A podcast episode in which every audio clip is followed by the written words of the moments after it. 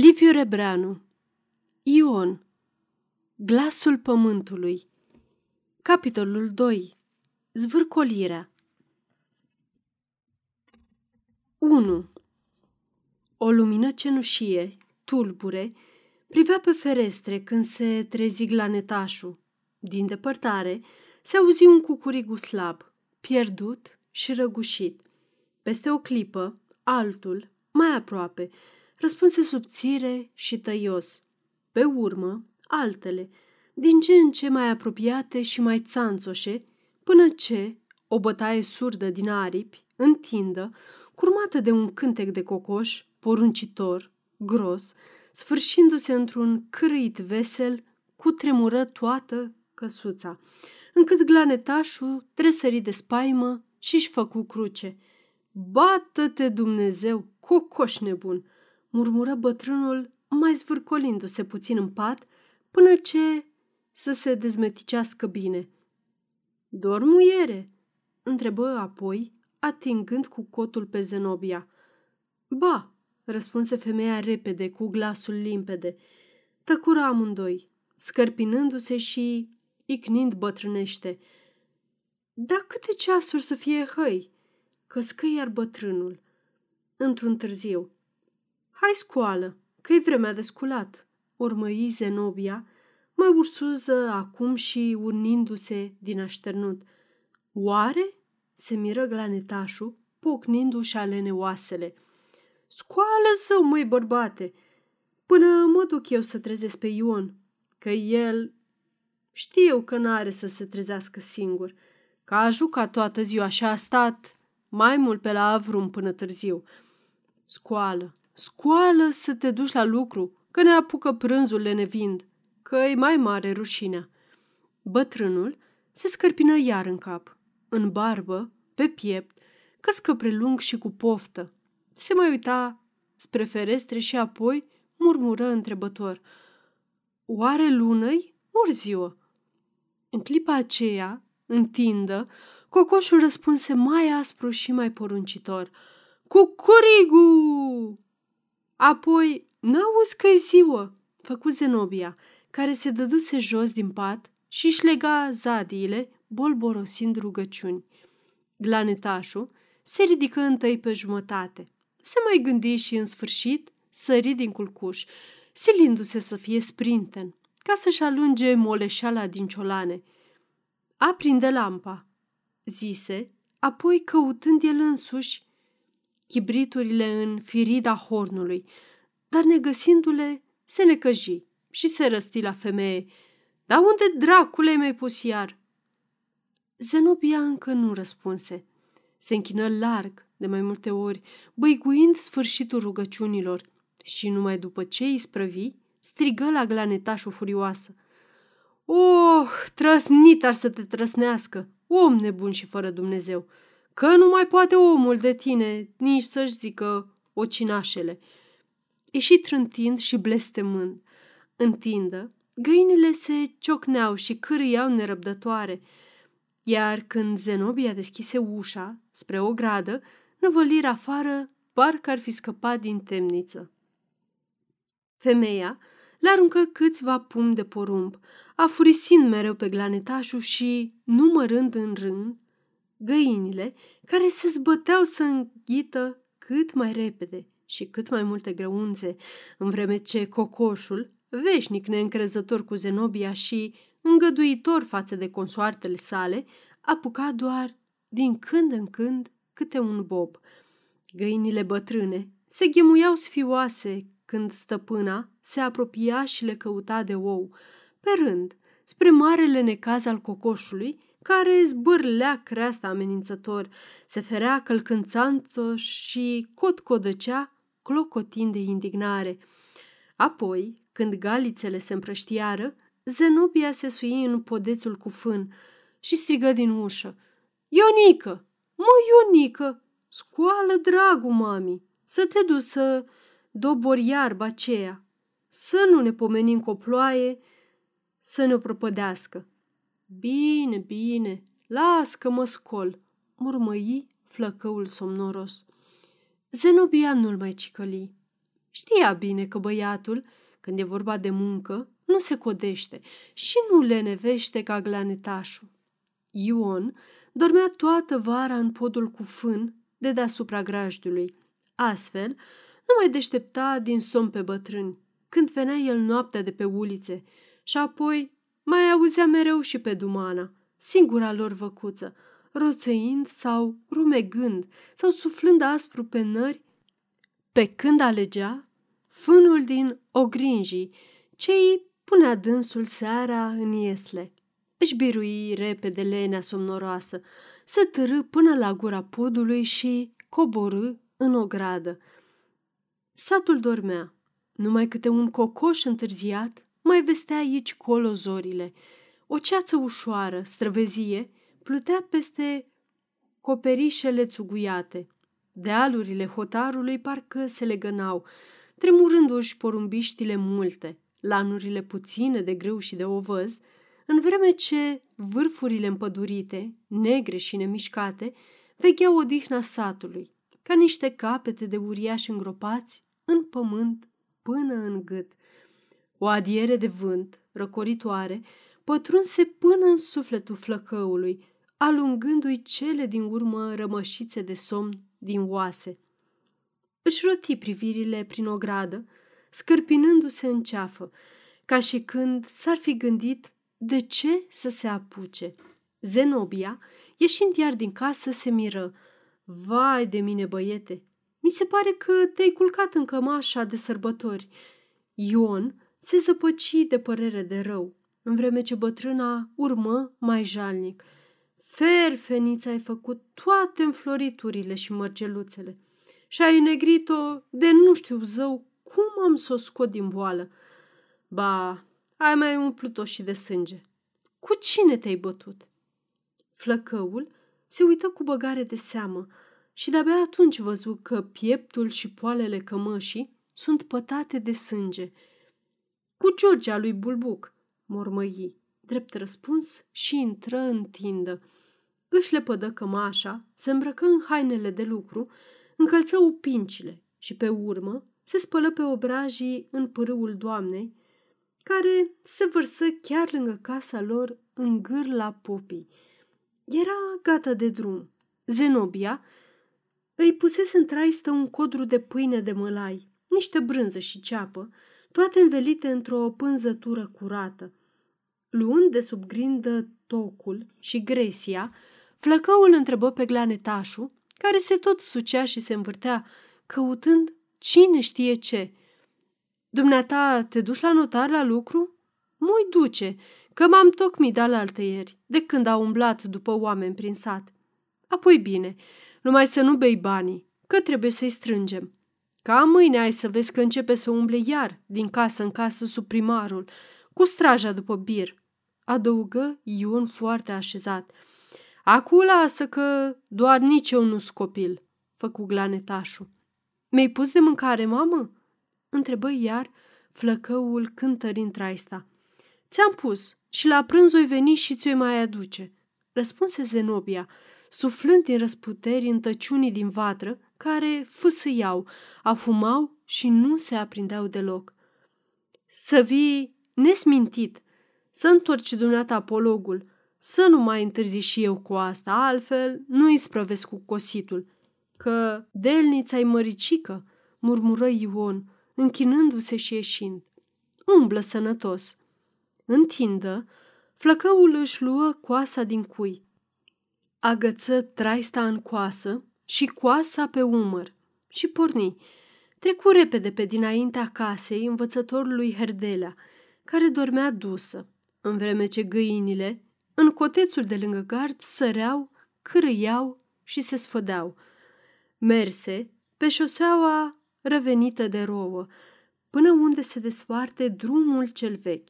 Apoi coti în dreapta și sui încet pe o cărare lină, printre porumbiști, care mai late, care mai înguste, despărțite de răzoare, crescute cu iarbă grasă. Pășea grăbit, să ajungă mai curând, să apuce a cosi o bucată cât mai zdravănă, înainte de răsăritul soarelui, căci iarba umedă se taie mai bine și mai lesne.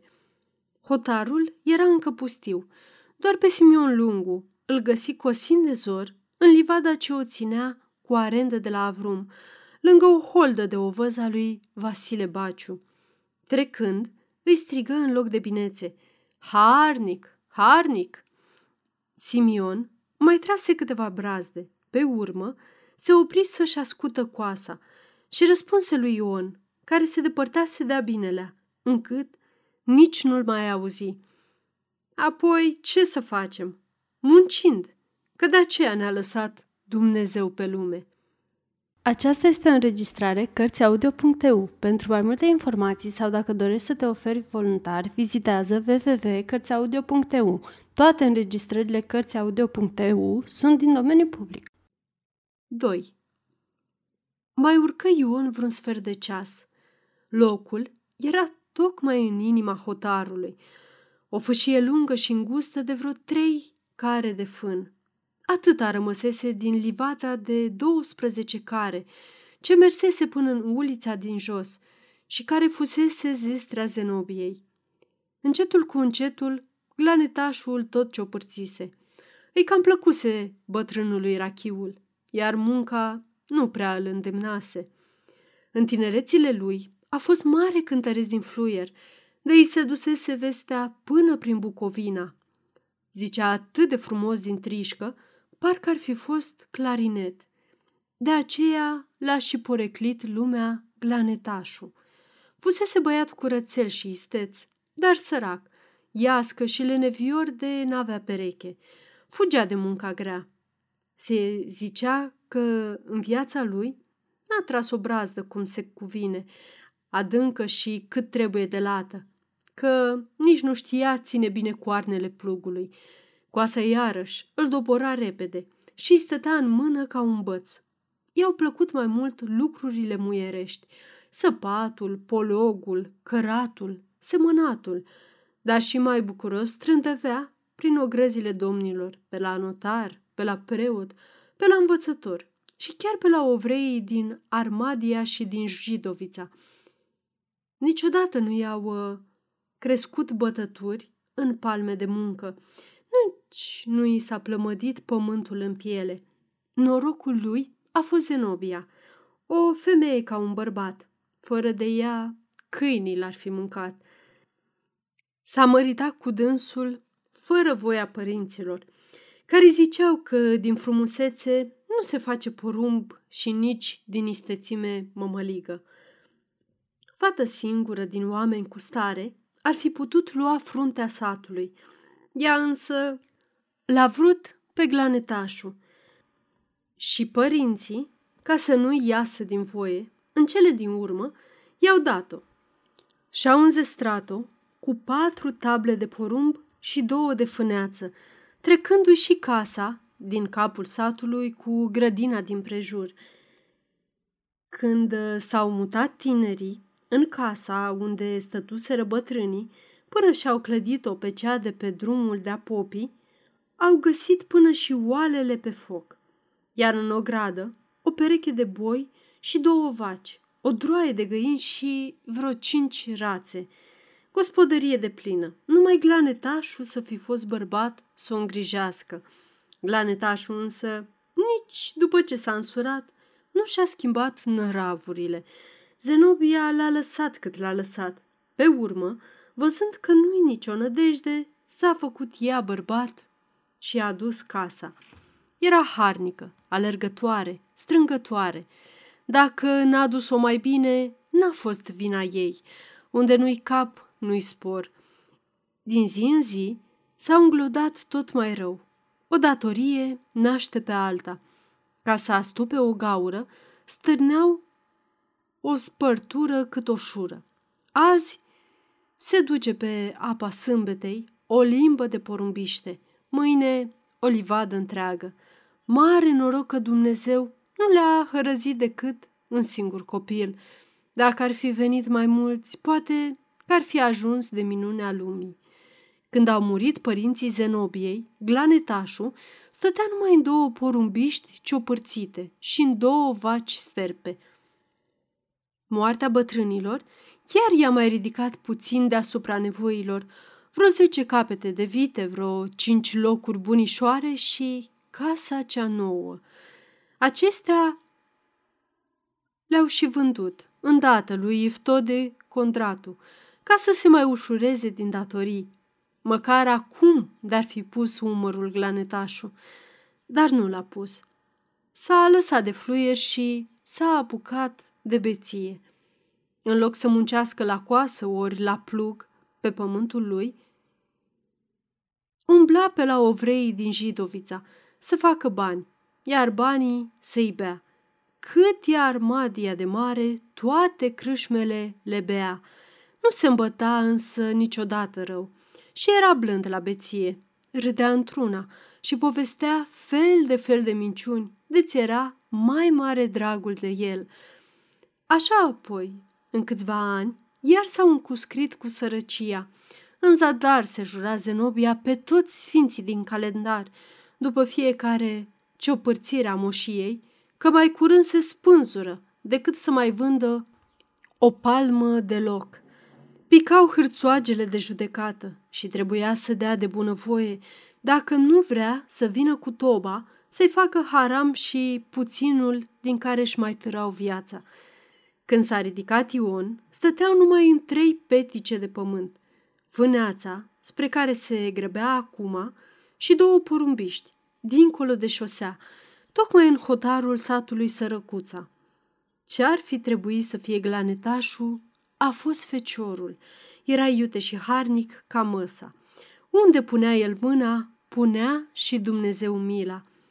Iar pământul era drag ca ochii din cap. Nici o brazdă de moșie nu s-a mai înstrăinat de când s-a făcut dânsul stăpânul casei. În schimb, cum necum, în 2-3 ani a plătit și datoriile ce le aveau la Someșana, din Armadia, încât a putut ațăța focul cu cărțuliile verzi și roșii care pricinuiseră Zenobiei atâtea zile fripte. Flăcăul sosi încălzit de drum. Se opri în marginea delniței, pe răzorul ce o despărțea de altă fâneață, tot așa de lungă și de lată, pe care Toma Bulbuc o cumpărase acum vreo 10 ani de la Glanetașul. Cu o privire setoasă, Ion cuprinse tot locul, cântărindu-l. Simțea o plăcere atât de mare văzându-și pământul, încât îi venea să cadă în genunchi și să-l îmbrățișeze. I se părea mai frumos, pentru că era al lui. Iarba deasă, grasă, presărată cu trifoi, unduia ostenită de răcoarea dimineții. Nu se putu stăpâni. Rupse un smog de fire și le mototoli pătimaș în palme. Se așeză pe răzor, înțepeni nicovala în pământ, potrivit tăișul coasei și apoi începu a-l bate cu ciocanul. Rar, apăsat, cu ochii țintă la oțelul argintiu. Când isprăvi, se sculă, scoase de la brâu gresia, o înmuie bine în apa din toc și apoi mângâie ascuțișul coasei cu gresia, schimbând mereu degetele mâinii stângi. Pe urmă, cu un pumn de iarbă, șterse toată coasa. În clipa aceea, privirea îi se odihnea pe delnița lui Toma Bulbuc, cosită, cu fânul adunat în căpițe, care stăteau încremenite aici-colo ca niște murmoloci spărieți. Pământul, negru-gălbui, părea un obraz mare, ras de curând. Privindu-l, Ion oftă, murmură, locul nostru, săracul. Se gândi puțin de unde să înceapă și hotărâ să pornească brazda de la capătul dinspre sat, cu fața către răsărit, să-l vază soarele când se va înălța de după dealurile Vărărei. Încercă întâi coasa în colț, făcându-și loc, apoi croi brazda în latul locului ca să se usuce deodată și mai repede. Când ajunse la marginea delniței, se opri să mai netezească coasa cu gresia. Acum stătea cu fața spre satul, care, sub o ceață străvezie, tremura ușor, se întindea și se strângea, ca și când s-ar feri de îmbrățișarea răcoroasă a dimineții. Vedea casa lor peste drum de a învățătorului Herdelea, chiar în capul satului dinspre Jidovița, despărțite de ulița mare, ce coboară până la Avrum, suie iar până pe la preotul Belciug, mai merge drept, o bucată, și apoi urcă dealul, grăbindu-se spre Săscuța. Lângă casa nouă, a lui Vasile Baciu, pornește ulița din dos, care face un ocol mare, ca să treacă prin fața bisericii și să se arunce iar în ulița mare, dincolo de grădina Popii, printre bordeele țigănimii. Fundătura pleacă din ulița din jos, de lângă biserică, se adâncește mereu între dealuri și la Ștefan Ilina se despică în două. Un braț mai scurt o ia în stânga, numai printre cele două, trei căsuțe. Apoi se face drum de car, se cațără pe coastă și se pierde în câmp. Celălalt însă merge înainte, cu casele tot mai rare, pe urmă, mereu pe lângă Pârâul Dracului, din ce în ce mai șerpuit, până ce intră în pădurea fulgerată. Satul părea mititel, să-l cuprinzi tot într-un pumn și să-l pui în traistă, ca o jucărie pentru copii.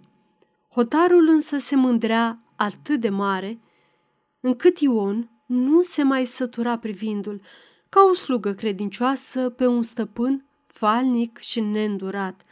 Din șosea și pe la marginea satului începea coasta lină, cu sute de parcele, unele galbene, altele verzi, altele cenușii, învălmășite și încurcate, țintuite aici-colo cu câte un păr sau măr pădureț. Urca încet până la pădurea Vărărei, din care de-abia se vedea de aici o dungă liliachie, coborând din ce în ce mai groasă și mai întunecată spre Jidovița, până ce pleșuvește și se schimbă în lanuri de grâu și de porumb.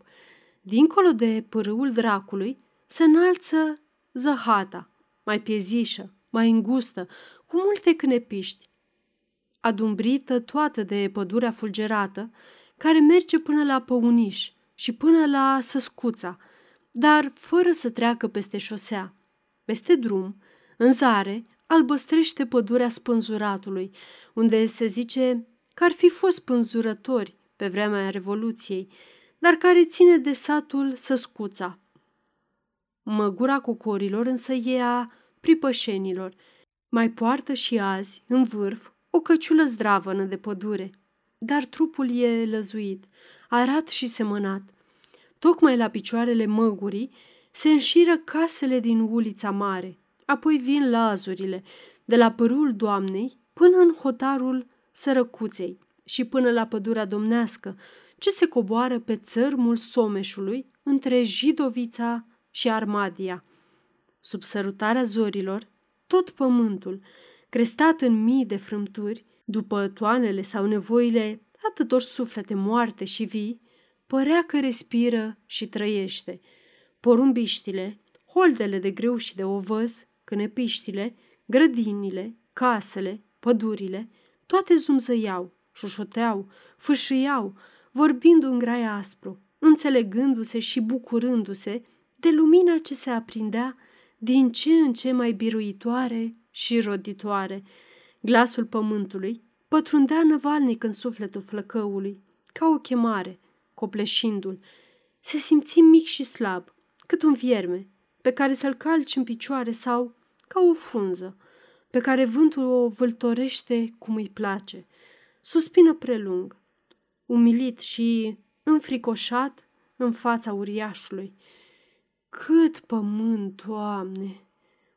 În același timp, însă iarba tăiată și udă parcă începea să îi se zvârcolească sub picioare.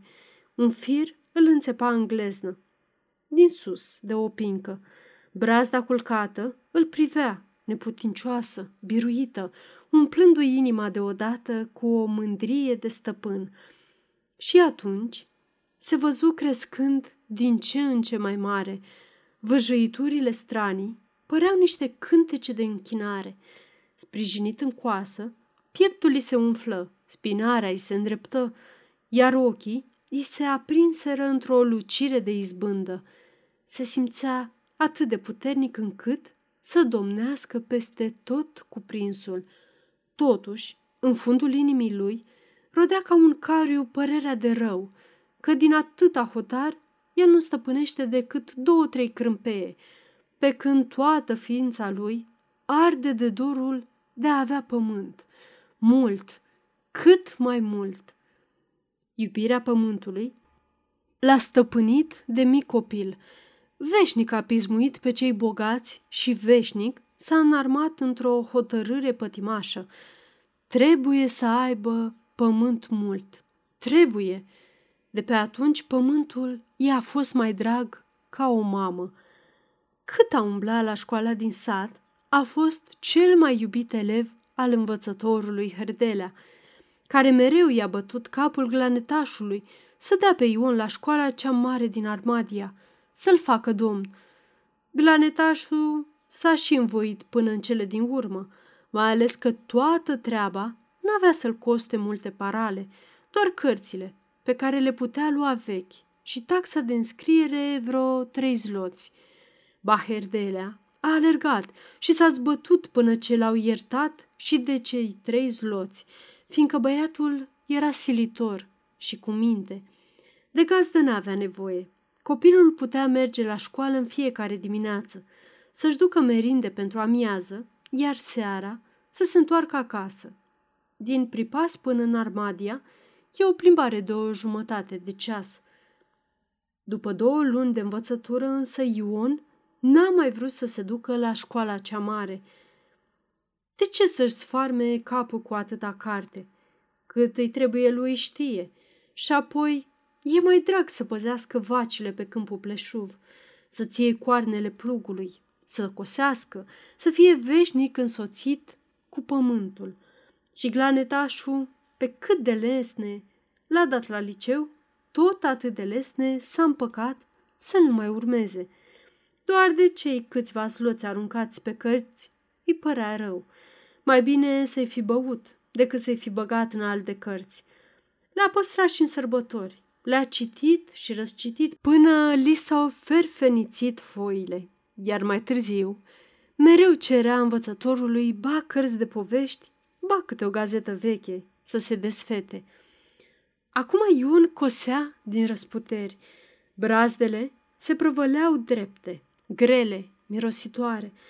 Când răsări soarele, roșu și somnoros, Ion simțea o armorțeală ușoară în șale și degetele parcă îi se încleștau pe codoriștea coasei. Se îndrepta din spinare la capătul brazdelor, ștergea tăișul cu șomoioage de iarbă moale, îl atingea cu gresia, răsufla greu și iar se așeza pe lucru. Oboseara îl întărâta ca o patimă. Munca îi era dragă, oricât ar fi fost de aspră ca o râvnă ispititoare. Soarele urca mereu pe cer, culegând, cu razele-i calde, stropii de rouă de pe câmpuri, înviorând din ce în ce văzduhul. Pretutindeni, pe hotar oamenii, ca niște gândăcei albi, se trudeau în sforțări vașnice spre a stoarce roadele pământului. Flăcăului îi curgea sudoarea pe obraj, pe piept, pe spate, iar câte un strop de pe frunte îi se prelingea prin sprâncene și, căzând, se frământa în humă, înfrățind parcă mai puternic omul cu lutul. Îl dureau picioarele din genunchi. Spinarea îi ardea și brațele îi atârnau ca niște poveri de plumb.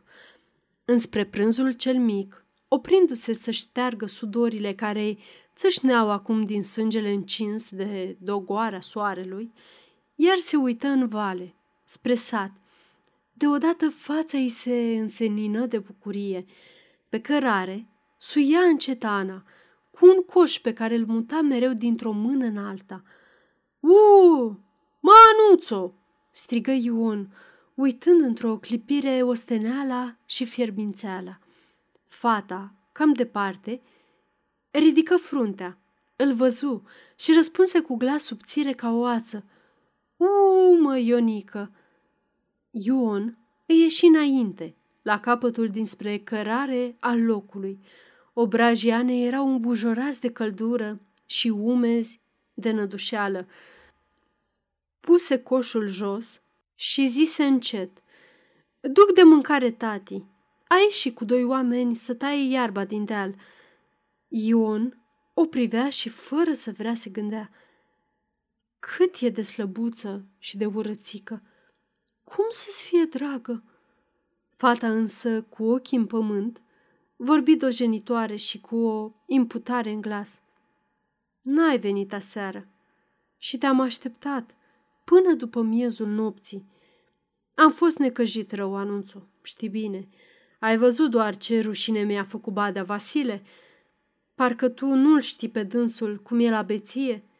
Apoi, după o tăcere scurtă, adăugă: "Și te-ai răzbuna pe George, că George-i cu vicleșugul." "Ehe," făcu repede Ion, cu o lucire atât de stranie în căutătură încât Ana se cutremură. Mai stătură câteva clipe, fără să mai vorbească și chiar fără să se privească. Pe urmă, fata zăpăcită își luă coșul zicând: "Acum mă duc, că m-o fi așteptând tata." "Du-te, du-te," zise Ion simplu. Ana porni pe cărare la deal. După câțiva pași, mai întoarse capul, cu un zâmbet blând pe buze, care însă pe Ion îl făcu să se gândească iarăși și mai ursus. Tare-i slăbuță și urățică, săraca de ea! Rămase cu ochii pe urmele ei, până ce dispăru la o cotitură. Și văzând-o cum se legăna în mers, ca o trestie bolnăvicioasă, fără vlagă, slăbănoagă, a avut o tresărire și o părere de rău. Uite pentru cine rab docări și sudălmi! Încremeni așa un răstimp, dar deodată își reveni, scutură din cap, ca și când s-ar încăpățâna să-și alunge o slăbiciune și-și zise aspru: "Mă moleșesc ca o babă năroadă. Parcă n-aș mai fi în stare să mă scutur de calicie. Las că-i bună ea, Anuța. Aș fi o nătăfleață să dau cu piciorul norocului pentru niște vorbe." Dădu să se întoarcă la coasă când auzi un glas plăcut, care răsună în spatele lui: "Lenevești, lenevești?" Îi pieri din suflet toată frământarea, văzând pe Florica, cu fața rumenă, plină și zâmbitoare, apropiindu-se sprintenă ca o ispită. Bâlbâi zăpăcit de mulțumire: "M-am odihnit, toleacă. A trecut pacii Ana lui Vasile Baciu." Își curmă graiul brusc, întâlnind întristarea ce răsări în ochii fetei. Îi păru rău că n-a tăcut și vrut să o dreagă, făcând un pas ca să schimbe vorba. Florica însă nu-i mai dă dură gaz să înceapă și zise cu imputare: "Am văzut. Cum să nu vă fi văzut? Că doar nu soarbă. Umbli după ea ca armăsarul după iepe. Mă mir că nu ți rușine." Ion porni să râdă, nu izbuti, dar răspunse calm, mângâind-o din ochi: "Nu vezi tu cum e lumea azi, Florico? Vai de sufletul meu, crede-mă. În inima mea însă tot tu ai rămas crăiasa." Ochii fetei se umplură de lacrimi, îngăimând: "Te faci de râsul lumii ca să o iei pe ea." Flăcăul tăcu, apoi oftă, clocotea. Fără să mai scoată o vorbă, o luă în brațe, o strânse să o înnăbușe și o sărută pe gură cu o patimă sălbatecă. Fata se zvârcolea, dar cu fiecare mișcare se lipea mai tare de pieptul lui și printre sărutări murmură: "Ionică, lasă-mă, te văd oamenii, lasă-mă, te văd oamenii." "Așa muncești tu, dragul mami!" striga în clipa aceea Zenobia, care venea cu mâncarea grăbită și supărată. Tinerii se despărțiră îndată. Florica, roșă foc de rușine, de-abia putut îngâna câteva vorbe și se făcu nevăzută printre delnițe. Ion însă ca să-și ascundă zăpăceala, se răsti la măsa. Că și dumneata, zău, vii cu o falcă în cer și cu una în pământ. Parcă eu aș sta toată ziua cu mâinile în sân. Mai bine veneai mai devreme, că vezi bine că soarele intre amiezi și pologul s-a uscat ca hârtia. 3. Ana ajunse în deal gâfâind. Vasile Baciu, împreună cu doi lucrători, cosea din răsputeri, schimbând doar din când în când câte o vorbă. Ai venit?" întrebă Vasile cam morocănos, văzând pe Ana. Ar fi vrut să mai fi întârziat cu mâncarea, să poată oamenii să lucreze mai mult până în prânz, că tot îi plătea destul de scump. Era un bărbat silitor, Vasile Baciu, când se găsea în toane bune. A avut o viață grea și plină de trudă, când s-a ținut totdeauna printre fruntași. Părinții nu i-au dat decât sufletul din trânsul. S-a însurat cu o fată bogată și urâtă, dar a iubit-o ca ochii din cap, căci ea îi întruchipa pământurile, casa, vitele, toată averea care îl ridicase deasupra nevoilor. Bogăția îi deschisese mare dragoste de muncă. Râvna de a agonisi îi puse stăpânire pe suflet. Îi era frică mereu că un trăsnet din senin îi va zdrobi toată truda vieții. 3 copii, cei dintâi, îi muriseră înainte de a împlini un an de zile. Ana a fost al 4-lea. În urma ei au mai venit 2, tot fără zile. Vasile Baciu nădăjduia mereu un băiat. În cele din urmă a sosit, dar, încăpățânându-se să intre în toate necazurile cu picioarele înainte, a stârnit numai jale și nenorocire. Moașa satului, care era chiar mama femeii, a încercat toate descântecele și buruienile. Zadarnic, o săptămână încheiată, casa a tremurat de gemete și vaete. Atunci Vasile s-a repezit de a chemat pe doctorul Filipoiu din Armadia. Cum a văzut-o, doctorul s-a crucit și după ce i-a ocărât pe toți pentru că nu l-a înștiințat mai devreme, le-a spus că acum e prea târziu, că femeia a început să se învinețească, apoi că nu numai Dumnezeu face minuni și că ar fi trebuit să o ducă la spital, în Bistrița, să-i scoată copilul prin burtă. Baciu i-a plătit un zlot de argint, l-a întors acasă cu căruța. Până să vie dânsul, femeia și-a dat sufletul. Copilul a mai mișcat întrânsa vreo câteva ceasuri, încât moașa era cât pe ci să-l înțepe cu un ac, să nu se întâmple cumva să-l îngroape de viu, să se facă moroi și să fie din cealaltă lume să spăimânte oamenii. Împreună cu nevasta, Vasile Baciu a mormântat o parte din sufletul său propriu. Îi slăbi pofta de muncă, parcă n-ar mai avea pentru cine să se ostenească.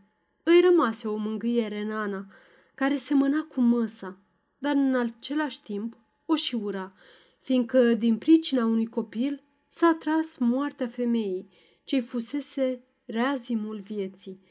Căută să-și nece jalea în rachiu și deoarece când era abia uita tot, se îmbăta din ce în ce mai des. Inima îi se năcrise, ca o pungă de piele arsă. Ce agonisea acum, dădea pe băutură. Se făcea zi cu zi mai dârz. Numai moșia îi mai era dragă ca odinioară. Îl durea, gândindu-se că va trebui să o ciopârțească spre a potrivi zestrea Anei la măritiș. Se frământa, deseori să găsească vreun chip, dar nu da nimic cât va trăi dânsul. George al Tomii Bulbuc se părea singurul care ar putea lua fata, așteptând zestrea până la moartea lui. Ana nu se împotrivea pe față, asta îl cătrănea mai rău. În Ion simțea un vrăjmaș, cum a fost dânsul în tinerețe, așa e feciorul Glanetașului azi. Îi vrea averea, de aceea fierbea de ură văzându-l numai și ura îi se revărsa asupra Anei mai aprigă, pentru că ea era mai aproape de sufletul lui. Îi aruncă pe sub sprâncene câteva priviri mânioase. Apoi, ascuțindu-și coasa, o întrebă peste umăr. „Dar cu cine te-ai oprit pe coastă?" „Cu Ion," răspunse Ana fără înconjur. Cu Ion," mormăi Vasile Baciu. „Apoi vezi bine că așa... Se vede că degeaba îți spun eu ție ca un părinte, că tu faci tot cum te taie capul." „Bine, dragă tati, bine, bine că știu, că dacă-i vorba pe așa, apoi eu ți-s popa." Vorbind, se înfurie din ce în ce mai tare și se porni pe ocări și sudălmi. Coasa însă nu o lăsa din mână, ba parcă trăgea brazdele mai zdravăn. Cei doi lucrători, vrând nevrând, trebuiau să urmeze pilda lui, căci el mergea în frunte. Astfel, omul se răcorea, înjurând, dar în aceeași vreme nu îngăduia pe muncitori să le lenevească. Ana scotea oalele din coș, în umbra unui măr pădureț, la marginea fâneței. Vorbele grele ce o plesneau în fața oamenilor o chinuiau. Răbda totuși, cu inima împăcată, zicându-și că suferă pentru Ion. Pugându-l acesta în minte, se așeză lângă coș și întoarse privirea în vale, unde știa că muncește el. Îl zări tot acolo, dar parcă nu mai era singur. O zgudui un fior, clipi de câteva ori, ca și când i s-ar fi lăsat o ceață pe ochi. Vedea însă bine. Ion strângea în brațe o femeie. Pe ea n-a sărutat-o, iar pe cealaltă o îmbrățișează. Tot sângele i se adună în obraj și parcă ar fi avut un ochean. Atât de bine văzu acum pe Florica. O durere mare îi sfredeli pieptul și ochii nu și mai putea smulge de la dânsii. Auzea ca prin vis amenințările tatălui ei. „Mai bine te tai eu în bucățele decât să ajungi bătaie de joc a glanetașilor. Barem să știu că eu te-am făcut, eu te-am omorât." Glasul lui însă nu-i pătrundea în suflet, căci sufletul ei se împietrise de amărăciune. Se simțea neputincioasă și părăsită. Îmbrățișarea celor doi îi se părea nesfârșită. Îi sorbea toată lumina ochilor. Doar buzele subțiri, înălbite, mai puteau murmura, tremurând de durere: „Nu mă iubește, tot nu mă iubește. Of, Doamne, Doamne!" 4. Satul fierbea. Cearta de la horă și mai ales bătaia de la cârciumă treceau din casă în casă, din ce în ce mai umflate. Dis de dimineață, Toma Bulbuc a sculat din pat pe preotul Belciug și i s-a plâns că Ion i-a schilodit feciorul. Popa s-a indignat, fiindcă Toma era un stâlp darnic al bisericii și i-a făgăduit că duminica viitoare are să dojenească pe bătăușul Glanetașului de la Amvor ca să-l învețe omenie. Toma, foarte mulțumit cu răspunsul, a povestit tuturor oamenilor ce i-a întâlnit, cum s-a supărat preotul și ce i-a spus. Apoi a ieșit la lucru, împreună cu George, care, în afară de o dungă vânătă pe spinare, lată de vreo palmă, era bun teafăr, ca și când nimic nu ar fi pățit. Femeile mai cu seamă, care unde se zăreau, născoceau amănunte noi. Multe se jurau că au fost de față și au văzut cum a crăpat seasta lui George când l-a izbit Ion cu lătunoiul, cum i s-au împrăștiat creierii prin colbul uliții.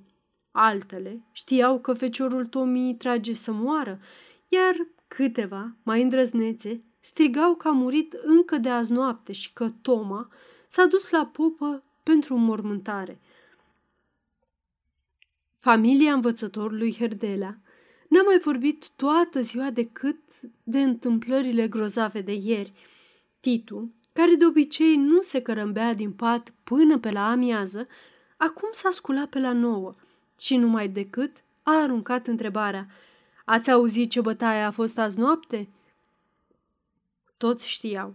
Herdelea, fiindcă se culca totdeauna odată cu găinile, se scula veșnic cu noaptea în cap, ieșea în ogradă și schimba noutăți cu toți trecătorii. Vestea cea mare o aflase de la Macedon Cercetașul, care în toate lunile își găsea de lucru pe acasă, spre a-și putea vindeca oboseala beției de duminică. Eu tocmai m-am nemerit pe acolo când s-a întâmplat, zise Titu, misterios, trăgându-și ghetele. Laura și Ghighi, mezina familiei, tăbărâre pe el să le povestească tot, din fir a păr. Chiar și doamna Herdelea își ascuți urechile de lângă sobă, unde se învârtea cu gătirea bucatelor pentru amiază. Titu însă se închise ca un sfinx în fața tuturor stăruințelor. Stați, stați!" striga într-una, îmbrăcându-se cu o iuțeală militarească. Întâi am să-mi cumpăr un tutun, pe urmă vă spun." Se simțea atât de mândru, parcă el însuși ar fi fost eroul sau, cel puțin, victima bătăliei. Deși era în stare să ticluiască un șir de amănunte, care de care mai cumplite și mai mincinoase, avea totuși ambiția acum să se documenteze înainte de a vorbi. De aceea, pretextul tutunului.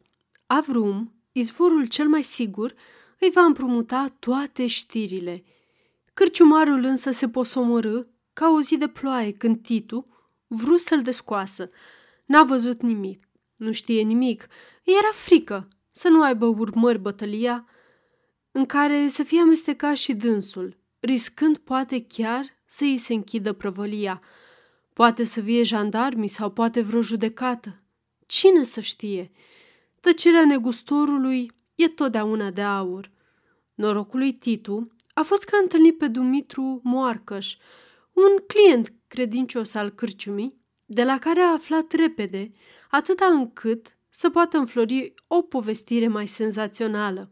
Astfel, a putut împuia urechile mamei și surorilor sale cu amănunte până la prânz. Toată familia Herdelea era cu trup și suflet de partea lui Ion. Ziceau că bine a făcut dacă a scuturat puțin pe butoiul cela de George. De ce să-și bată joc de un băiat cum se cade ca Ion?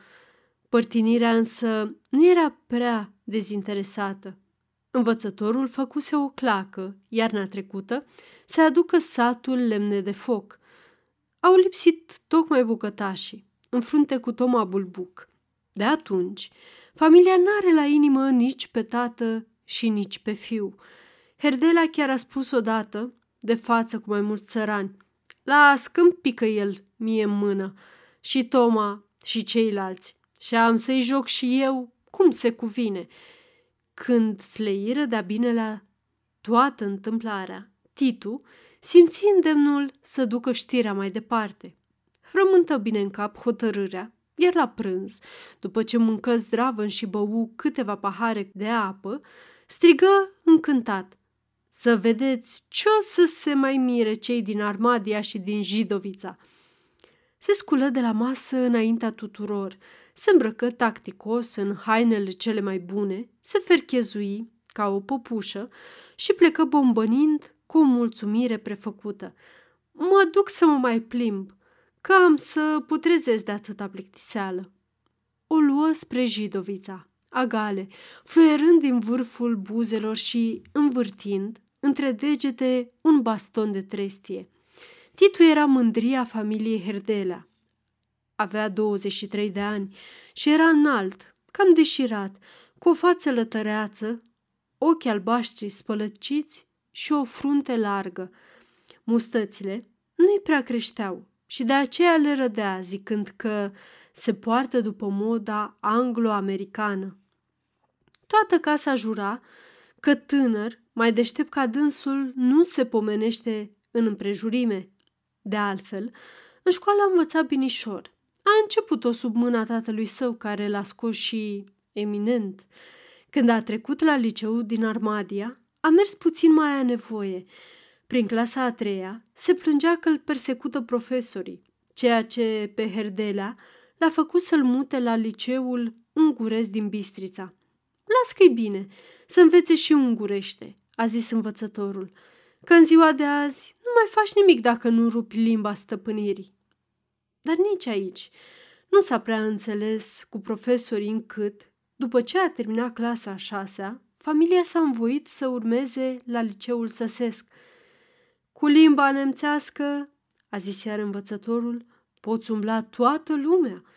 Taxele de înscriere însă fiind prea mari și Herdelea neavând banii trebuincios și în septembrie, Titu a rămas să studieze acasă ultimele două clase. Pe urmă, când a sosit vremea examenelor, băgând de seamă că taxele pentru particulari sunt și mai urcate și nemerindu-se ca Herdelea să aibă acum și mai puțin bănișori, Titu, după o ciorovăială violentă, a renunțat la școală, mai ales că și el se cam săturase de atâta buchiseală searbădă. Într-un sfat de familie a triumfat părerea fetelor, Titu să se facă notar comunal. Hotărârea aceasta însă a întristat adânc pe doamna Herdelea, care veșnic visase pe Titu preot în Monor, satul ei de Baștină, căci băiatul semăna mult cu ea. Avea o voce prea frumoasă. Până să plece însă Titu la cursul de notari, s-au înăsprit condițiile de primire. I se ceru bacalaureatul. Herdelea atunci a propus să urmeze școala normală și să fie învățător în pripas, în locul lui. Până are și băiatul, el tocmai ar împlini anii de pensie, dar Titu avea groază de dăscălie, mai curând salahor decât dascăl. Și împotrivirea lui a fost atât de verșunată încât nimeni n-a mai îndrăznit să-i pomenească de dăscălie. Cu toate acestea, nici degeaba nu putea să stea. Era doar om în toată firea. Cum să trândăvească? L-ar fi luat lumea la ochi.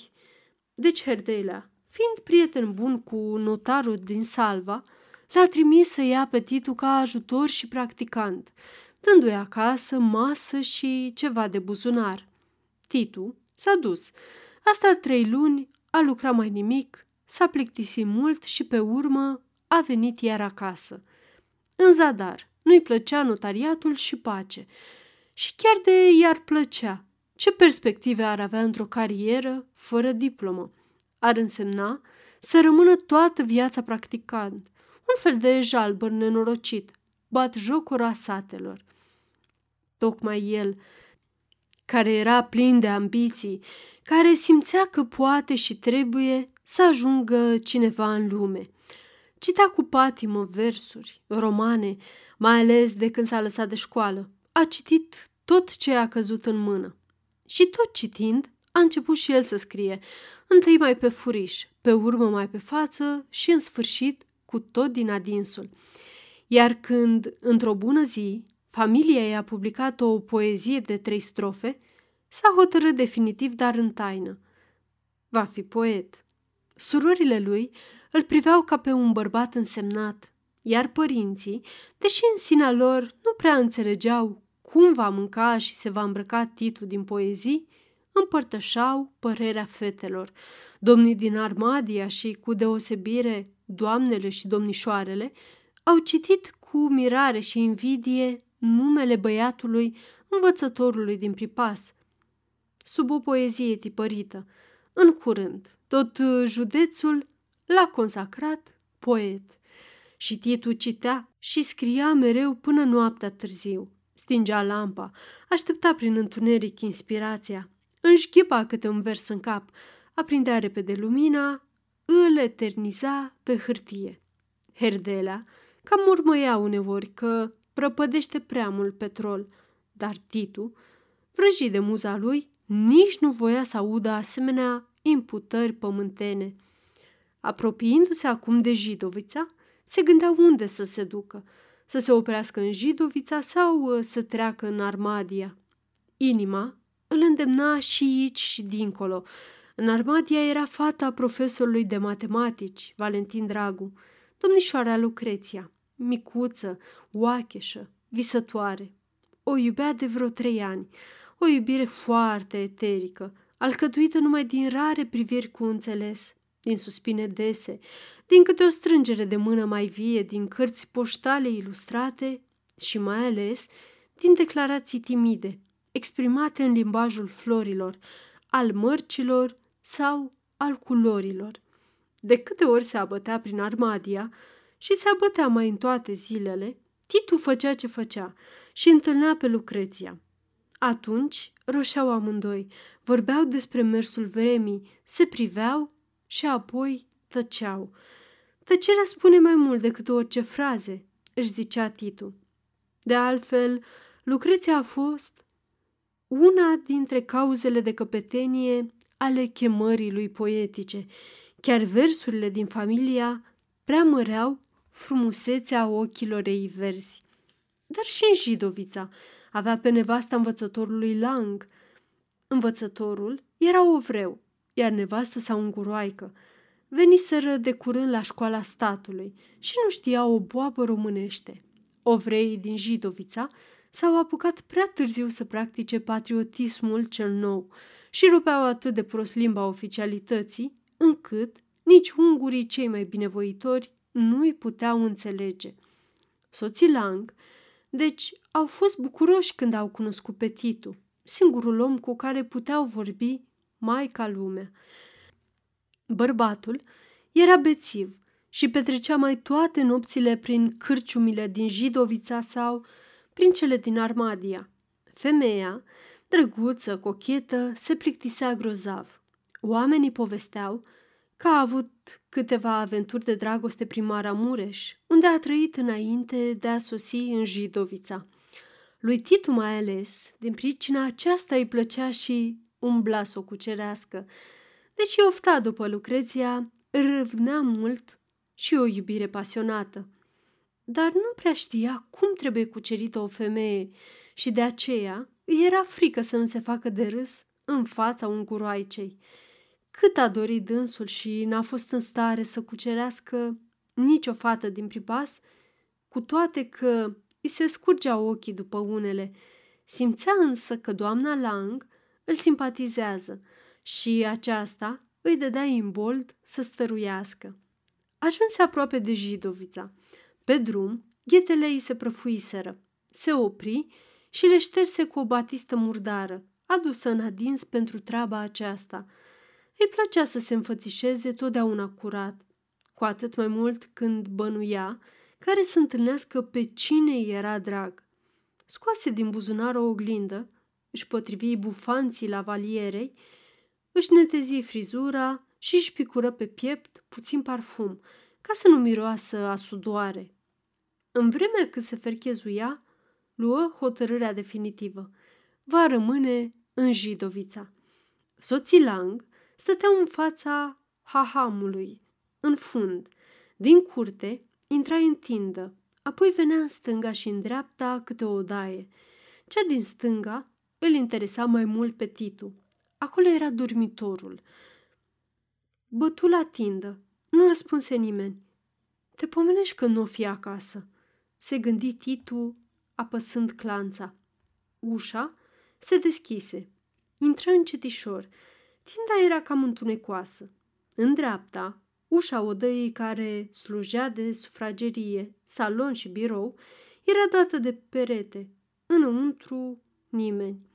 A avut o tresărire de bucurie, gândindu-se că găsește acasă numai pe doamna Lang, care obișnuia să stea după amiaza trântită pe pat, citind romane de dragoste, visătoare ca o cadână din panorame. Se apropie de ușa dormitorului, în vârful picioarelor și ciocăni ușor. Niciun răspuns.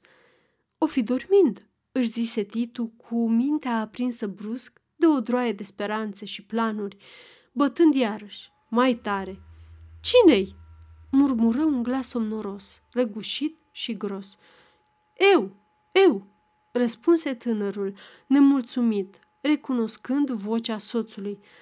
A, tu ești, Titule! Intră, dragă!" urmă glasul dinăuntru, mai înviorat puțin. Titu intra amărât. Într-o clipire îi se spulberaseră toate închipuirile, că va găsi pe iubita lui cu somnul în gene, că va profita de ocazie și o va săruta pe ochi, să-i fure visurile, pe buze, să-i soarbă gândurile și poate chiar mai mult. Ești singur?" întrebă dânsul, rotindu-și ochii prin odaie. Singur, dragul meu, gângăvii învățătorul căscând. Nevastă mea s-a dus în plimbare până în Armadia, să cumpere nu știu ce. Sunt obosit, dragă prietene, de nici nu-ți poți închipui. Azi noapte am făcut un chef monstru cu solgăbirăul, cu popa din Rung, cu doctorul Filipoiu, cu profesorul Oancea și încă câțiva care au venit mai pe la spartul târgului. De nici nu mi mai amintesc. Tocmai pe la 7 dimineață ne-am despărțit la berăria Rahova, după ce cutreierasem vreo 5 cârciumi. În sfârșit, ceva colosal. Și mie un somn... Ascultându-l, Titu se posomorâ de tot. Iată cine are parte de o comoară de femeie ca Rozica. Îl cântări cu dispreț. Lang avea niște mustăți ungurești, un nas gros, ochii vii negri și un păr creț negru tăciune. Acum însă era atât de tăpăcit la față că părea cu 10 ani mai bătrân, deși încă nu împlinise 30. De necaz, Titu își pierduse și plăcerea de a-i mai povesti bătălia. Atunci te las, zise, dându-i mâna. Îmi pare rău că n-am găsit pe nevastă ta. Transmite-i complimentele mele. Da, da, căscă Lang. Mă, ia ascultă, bei un coniac. Nu, nu, mormăi Titu ursuz, ieșind. Sunt grăbit. Trebuie să mă duc și prin Armadia. Bine, dragă, cum vrei, vorbi învățătorul. Luă o sticlă de pe meșcioara de noapte, bău o dușcă țeapănă, își trase plapuma peste cap și începu îndată să sfărăie ca o dihanie. În uliță, Titu se răzgândi. Ce să se mai ostenească prin Armadia? Cum e pornit azi pe ghinion, e în stare să nu întâlnească nici pe doamna Lang și nici pe Lucreția Dragu. Iar asta i-ar muhorî sufletul pentru o săptămână încheiată. Dar nici acasă nu voia să se întoarcă. Ce să facă? Ce să facă? Era tocmai în fața cancelariei comunale. Soarele ardea să topească zidurile. Fierbințarea îl chinuia. Urcă repede în cancelarie să mai stea de vorbă cu notarul Stossel, dar găsi numai pe practicantul Hornstein, un flăcăiandru slăbuț, sfrijit, cu ochelari, cu o tremurătură nervoasă din cap, care făcea sforțări eroice să vorbească ungurește. N-am noroc, degeaba, își zise Titu, așezându-se la biroul notarului, răspunzând numai din vârful buzelor la salutarea practicantului, pe care nu-l putea suferi, cu toate că nu-i greșise cu nimic. Aici, cel puțin, avea gazete și putea să citească până se va mai însera și se va mai potoli zăpușeala. Ziarele îl pasionau, de altfel ca și pe bătrânul Herdelea. Lor însă nu le mai venea niciunul, căci nu le ajungeau banii să plătească abonamentele. Au ținut acum câțiva ani Gazeta Transilvaniei. Herdelea își rupsese de la gură și achitase un sfert de an, primind-o apoi un an încheiat și punând pe foc toate somațiile cu care îl asalta administrația că, la caz contrar, vom înceta trimiterea foaiei. Pe urmă, Titu a descoperit ceva mai bun: să ceară abonamente de probă de la ziarele ungurești. Câte o săptămână, două, primea jurnalul gratis. Când nu mai venea, se adresa altuia pentru un abonament de probă. Astfel, în schimbul unei cărți poștale, au avut ziare aproape un an de zile. După ce le-au încercat pe toate, au vrut ei să o ia de la început, dar zadarnic. Cărțile lor poștale au rămas fără răspuns. Astfel, acum erau nevoiți să împrumute gazeta preotului Belciug, care plătea regulat abonamentul, dar numai spre a dovedi că e un bun român, căci el n-avea vreme să citească minciunile ziarelor. Titu, umblând mai în fiecare zi prin Jidovița, o lua de la cancelarie și nici nu mai dădea popii. Și notarul ținea vreo 3 ziare ungurești, de asemenea, fără să le citească, dar păstrându-le pentru ațățatul focului, așa că Titu nu nu le putea aduce acasă, ci doar să le soarbă în cancelarie. Scufundându-se în gazete, Titu își uită curând necazul. Citi până se întunecă, iar, înainte de a pleca, simțindu-se înviorat, povesti totuși întâmplările din pripas și încă, spre marea fericire a practicantului, ei le povesti pe ungurește. Aceasta este o înregistrare Cărțiaudio.eu. Pentru mai multe informații sau dacă dorești să te oferi voluntar, vizitează www.cărțiaudio.eu. Toate înregistrările Cărțiaudio.eu sunt din domeniu public. 5. Când se îngână ziua cu noaptea, familia Herdelea se afla în păr, în pridvor, ca totdeauna în zilele frumoase de vară. Herdelea, în vacanță, pierde vremea mai curățând cât un pom prin grădina din spatele casei, mai plivind cât o buruiană, iar după masă se odihnea un ceas, două în stupină, alintat de zumzetul harnic al albinelor. Doamna Herdelea robotea toată ziua cu bucătăria. N-ar fi îngăduit fetelor pentru nimic în lume să se apropie de cuptor. Doar spălatul vaselor și căratul apei cădeau în sarcina Ghighiței, pe când curățenia casei rămânea în stăpânirea Laurei, care, fiind fată mare, avea ambiția să potrivească toate, astfel încât să se vază pretutindeni gustul ei delicat. Treburile se isprăveau însă până pe înserat. Urma odihna în pridvor, unde femeile, brodând sau croșetând, vorbeau și râdeau, în vreme ce Herdelea, cu pipa în gură, răsfoia câte o carte. Satul întreg și jumătate din hotar se întindeau în fața lor ca o hartă mare cu reliefuri în culori. Oamenii, care se întorceau de la câmp sau mergeau spre Jidovița, trăsurile care umblau între Armadia și Bistrița, defilau pe dinaintea lor, oferindu-le prilejuri mereu noi de vorbă. Apoi, când venea întunericul, fetele, în frunte cu mama lor, începeau să cânte romanțe vechi românești, cu niște voci simpatice de soprane, acompaniate uneori de basul învățătorului. Doamna Herdelea era cântăreață înflăcărată și o femeie foarte evlavioasă.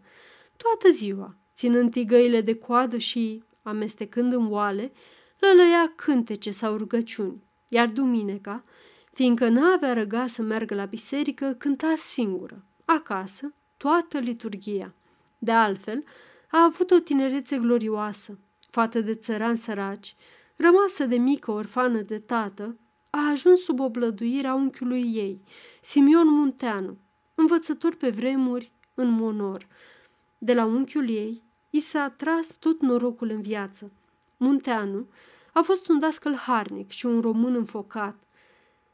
Ca să ferească de ungarizare Târgușorul, reședință de vara unei familii de conți, a muncit din răsputeri. Din irozii de Crăciun, el a făcut un fel de teatru religios, cu costume, cu cântece și cu dialoguri. Maria Drujan întruchipa pe Îngerul Domnului, îmbrăcat în alb. Îi ședea foarte bine și s-a distins prin râvna și istețimea cu care îndemna pe cei 3 crai de la răsărit să se închine în fața Mântuitorului ce se naște în fiecare an. Spre fericirea Mariei, învățătorul Munteanu nu s-a mulțumit numai cu irozii, încurajat de buna primire. A organizat, mai pe urmă, reprezentații de teatru, recrutând dintre fetele și flăcăii mai deștepți pe interpreții operelor lui Alexandrii, care atunci începeau să pătrundă mai bine și în Ardeal. S-a dus vestea acestor reprezentații în tot ținutul Someșului. Oamenii veneau din toate satele să vadă și să audă teatru românesc, dornici de a se însufleți.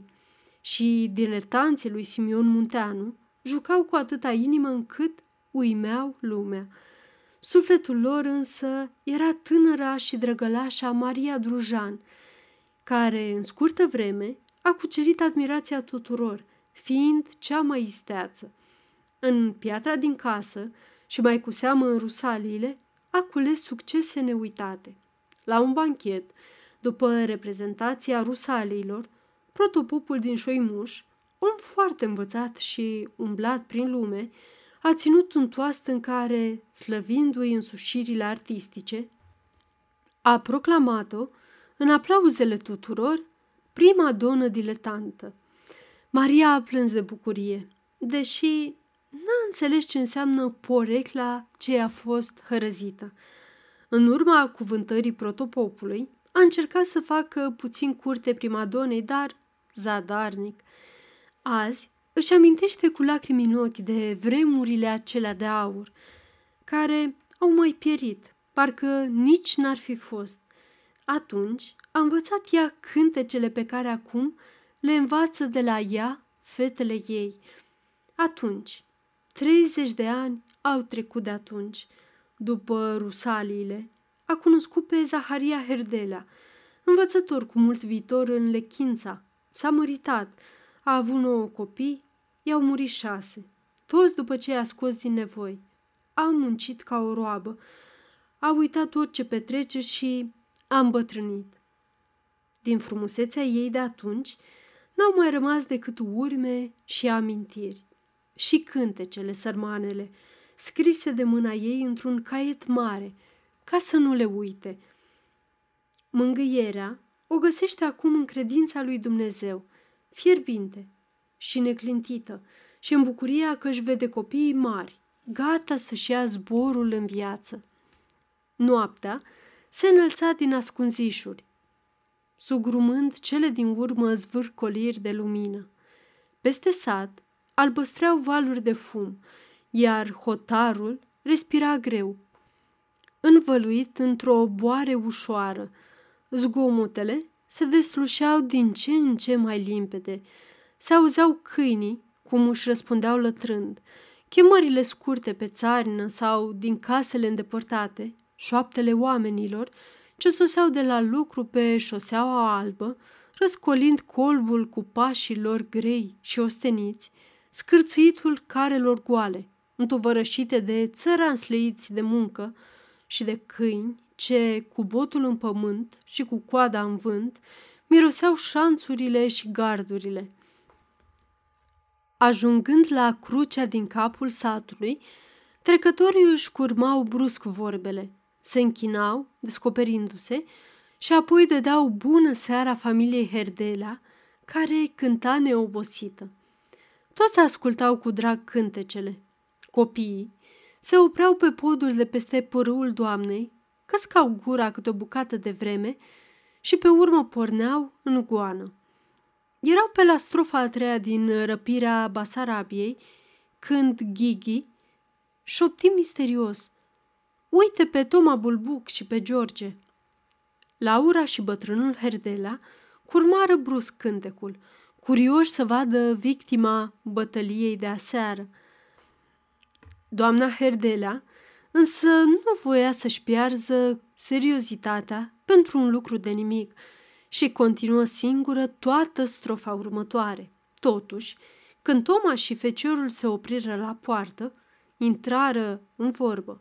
Își domolicia gândul, biruită de curiozitate, lălăind doar melodia, ca să poată auzi ce spun pricinașii. Toma ar fi putut coborî de pe hotar de-a dreptul acasă. A vrut însă în adins să treacă pe aici, să povestească și învățătorului pozna. Se aprinse repede și începu să-și laude feciorul și să o cărească pe Ion. În cele din urmă, puse pe George să-și ridice cămașa, să arate domnilor vânătaia din spate. „Sudui, măi, Tomu, sudui, și nu te tem de Dumnezeu care vede și aude toate relele!" strigă atunci Zenobia de peste drum, din mijlocul ogrăzii. Țăranul, speria de gura glanetășiței, se potoli îndată. Nu mai răspunse nimic, ci își luă rămas bun de la Herdelea și plecă plouat și grăbit, urmat de George. Zenobia îl petrecu în afurisenii până ce îl pierdu din ochi. Pe urmă, ieși în uliță, se apropie până de pod. Nu se mai satură, mânca lar peștii Dunării dezgârcit și afumat. Împonegrește băiatul, parcă i-ar fi prăpădit averea și nu alta. Familia învățătorului râse cu mare poftă de pățania lui Toma, iar Herdelea răspunse zâmbind femeii: „Ehei, Zenobio, crezi tu că cei bogați vor să știe de necazurile altora? Da, să-i ardă focul, că prea scâinoși la suflet. Din tindă l-am auzit cum se îmbăia și n-a mai putut răbda zău așa.” Mai sporovăi puțin, verzi și uscate, apoi fugi acasă, aducându-și aminte că a lăsat mâncarea în clocot și o fi dat în foc. „Țeapă-l la pocni și Ion,” zise învățătorul după un răstim. „Cum nu? Dacă l-a lovit cu un lătunoi,” sări Ghighi, vrând să le povestească iar toată întâmplarea. Dăscălița însă începu hora griviței, mulcomind astfel zelul fetei, dar nici asta n-a avut parte să o cânte până la sfârșit, căci în curând veni Belciug cu Vasile Baciu. Popa fusese la câmp să supravegheze munca la o livadă a bisericii. Îi era cald și mai ales îl chinuia o sete cumplită. Ghighi îi aduse cât bați din palme un pahar de apă. Vorbiră firește despre bătaia de azi noapte, care aprinsese tot satul. Preotul fierbea de indignare. „De mult aud că feciorul Glanetașului s-a făcut un becisnic, dar tot n-a crezut. Isprava de acum însă le-a pus vârf la toate. Trebuie să se isprăvească odată în sat cu bătăușii. Alminteri, mâine, poimâine, nu-mi pomeni că au început să omoare oamenii.” Toți tăcură, pătrunși de revolta lui. Numai Ghighi întrebă copilărește: „Dar dacă nu se știe care-i de vină?” „Cum nu se știe, domnișoară?” se miră Belciug. „Crezi dumneata că poate să fie George vinovat?” „Eu cred,” răspunse fata hotărât. Popa zâmbi acru, dezvelindu-și dinții până la gingii. „Eu însă, cu voia dumitale, nu cred,” zise apoi, puțin batjocoritor. Doamna Herdelea, nemulțumită că vedea pe Vasile Baciu, împreună cu preotul, după necuvințele de la horă, interveni, uitându-se peste capul lui Belciug. „În orice caz, Ion e băiat cum se cade. E muncitor, e harnic, e săritor, e isteț. Omul mai greșește, că doar de aceea e om. Nu trebuie să o sântim așa iute.” Preotul zâmbi iar, mai acru și încurcat, negăsind repede un răspuns potrivit. „Acu, m-aș amesteca și eu, ca omul prost, de...” începu Vasile Baciu, ștergându-și gura cu mânecile cămășii. Dar dăscălița îi tăie vorba aspru. „Ba tu n-ai ce să te amesteci, Vasile. Slavă Domnului! M-am întâmplat și eu la horă ieri, tocmai cu părintele, când ai venit beat ca un porc și te-ai agățat de Ion din senin. Mă mir numai că părintele te mai rabdă pe lângă dumnealui, în loc să se ferească de tine ca de o ciumă.” Baciu înghiți în sec, se uită la Belciug, apoi la învățător, apoi la domnișoare, zăpăcit, se scârpină în cap și murmură: „De... cam așa-i.” Între timp, preotul își regăsise încrederea și acum zise, cu un zâmbet care pe doamna Herdelea o cam supără: „Firește, nici Vasile nu-i ușă de biserică. Nu, nu, dar omul beat e neom și îi mai ierți fără de legile.” „Da, Ion, n-a fost beat aseară?” întrerupse Ghighi. „Nu te mai tot amesteca și tu în vorbele oamenilor.” O dojeni Herdelea, care, deși se dușmânea într-ascuns cu popa, nu voia să ajungă la ceartă ca să nu dea pildă rea sătenilor. „Mai cu seamă,” urmă Belciug, „fără a ține seama de vorbele fetei, că dânsul avea și oarecare temei să dea o lecție bătăușului. Umblă mereu să-i sucească mințile anuții, că doar mă face să-i o dau.”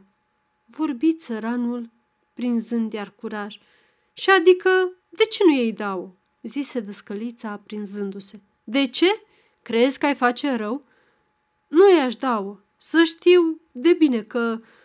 Făcu Vasile cu glas înăbușit, cu ochii înflăcărați deodată de îndărătnicie. "Apoi vezi că așa sunteți voi, proștii. Uite așa, nătânci și căpcăuni. Adică, pentru că tu ai câteva petece de pământ, nu-ți mai încapi în piele de fudulie. În loc să iei un fecior care știi că n-are să-ți hărtăpânească ce-i dai, tu te gândești numai la avere. Parcă cu averea ai să te îngropi. Duceți-vă, duceți-vă să nu vă mai aud nici de nume."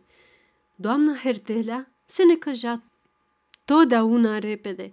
Acum însă simțea că, dacă ar mai întinde vorba, ar ajunge la sfadă. Deci se sculă și intră în casă.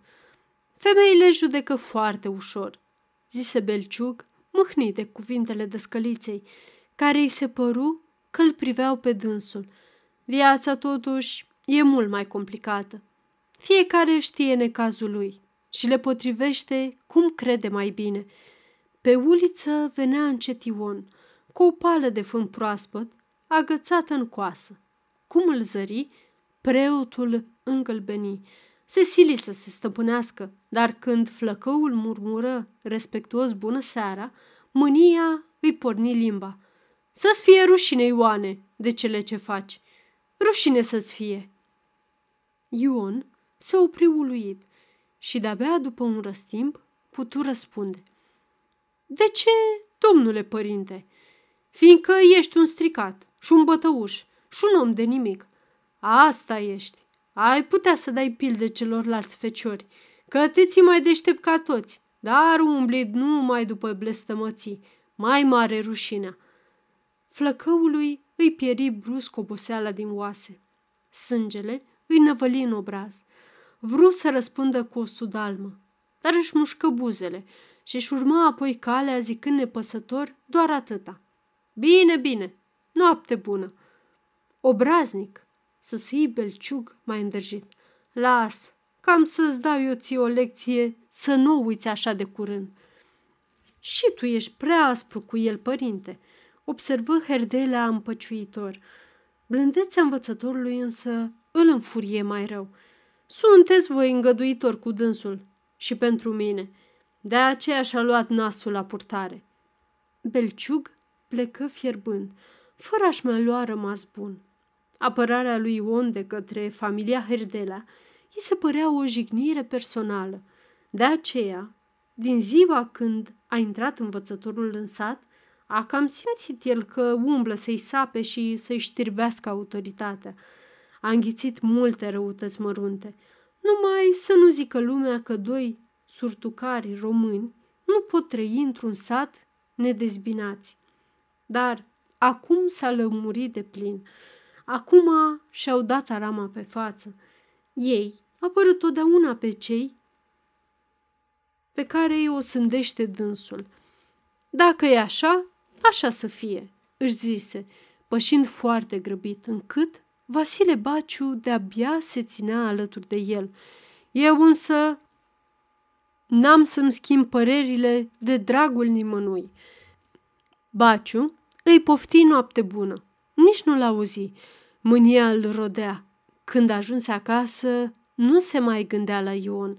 Era furios pe Herdelea. 6. După ce plecă Belciug, învățătorul murmură printre dinți. "Uite cum se burzuluiește ponihosul. Bată-l Dumnezeu!" Dar pe urmă, gândindu-se mai bine, îi păru rău că a ajuns la ciorovăială cu popa, care e un suflet cam acru, în stare să se răzbune când nici nu visezi. Până acum se mai folosea de câte ceva de la Belciug, ba trăsura pentru balurile din Armadia, la care trebuia să-și ducă fetele, ba împrumută în vreo 2 zloți frate Ioane până la leafă, ba câte altele. Om cu om trăiește, cearta fățișă iar despărți ca un zid. Se hotărâ deci să caute să îndrepte lucrurile. Mai întâi trebuie să potolească pornirea dăscăliței împotriva preotului. Apoi, trebuie să se facă a nici nu-și aduce aminte de ce s-a întâmplat și să continue a vorbi cu Belciug când se vor întâlni. Astfel, cel puțin aparențele prieteniei vor fi salvate. Popa nu va putea face nimic pe față și toate se vor întoarce în bine. Doamna Herdelea, cu fetele, încălzind bucatele pentru cină și așternând masa, făceau pe Belciug cu ou și cu oțet. Acei îl ocărau, acei râdeau de barba lui țepoasă, bătută parcă în cuie, sau de redingota lui unsuroasă și tocită, pe care, după cum spunea el însuși, n-a schimbat-o de 7 ani încheiați. În cele din urmă, toate trele se sileau să-i găsească o poreclă caragioasă potrivită. Învățătorul le ascultă un răstimp, clătinând doar din cap nemulțumit. Apoi își luă inima în dinți și zise că când se amestecă femeile în vorbele bărbaților, nici dracul nu te mai descurcă. Toate trei se repeziră la dânsul indignate. Se încinse o dezbatere strașnică, în care însă Herdelea nu mai avea răga să deschidă gura. Într-unul neînțelegerii pică și Titu din Jidovița. Cei?" întrebă dânsul, aruncându-și pălăria pe pat și trântindu-se obosit pe un scaun lângă masa pusă. Am asudat ca un cal.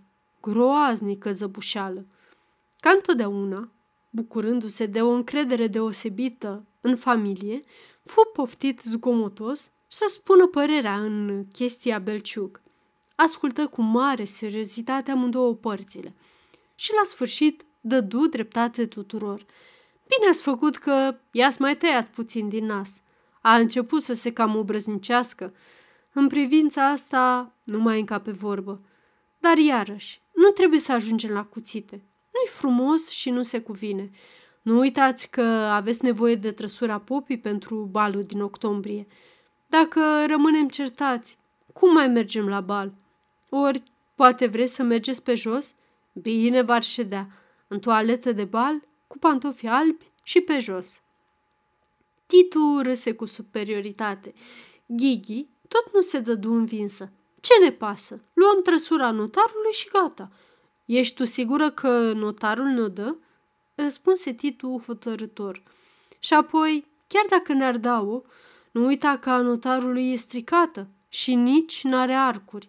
De om face de minunea lumii, trăgând în Armadia, la bal, într-o hodoroagă de căruță ca a notarului. Judecata lui Titu mulțumi pe toți și în câteva clipe pricina popii se stinse. După cină ieșiră în pridvor. Luna tocmai se ivea mândră și rece de după deal, întinzând o pânză albă de lumină peste sat. Stelele licăreau sfioase pe cerul vânăt închis. Cântecele reîncepură, întâi fricoase, apoi tot mai răsunătoare. Ion al Glanetașului veni în capul gol și se înfipse în poartă, ca să audă mai bine cum horesc domnii. Într-o pauză, Laura, amintindu-și de isprăvile flăcăului, murmură. Spune, Ioane, adevărat? Ți-e dragă ție Anuța? Ion șovăi, zâmbi încurcat. Da, domnișoară, mie dragă, adică de ce să nu-mi fie dragă? Laura vreau să-i spună că Ana e mai urâțică decât Florica, dar se răzgândi și tăcu. Bine, zice el, adăugă Herdelea, Ana-i fată foarte bună. Păcat numai că are un tată ticălos, observă dăscălița. Așa-i, doamnă, murmăi flăcăul. Dar mie nu-mi pasă de tat său. Cu tat său am să mă însor?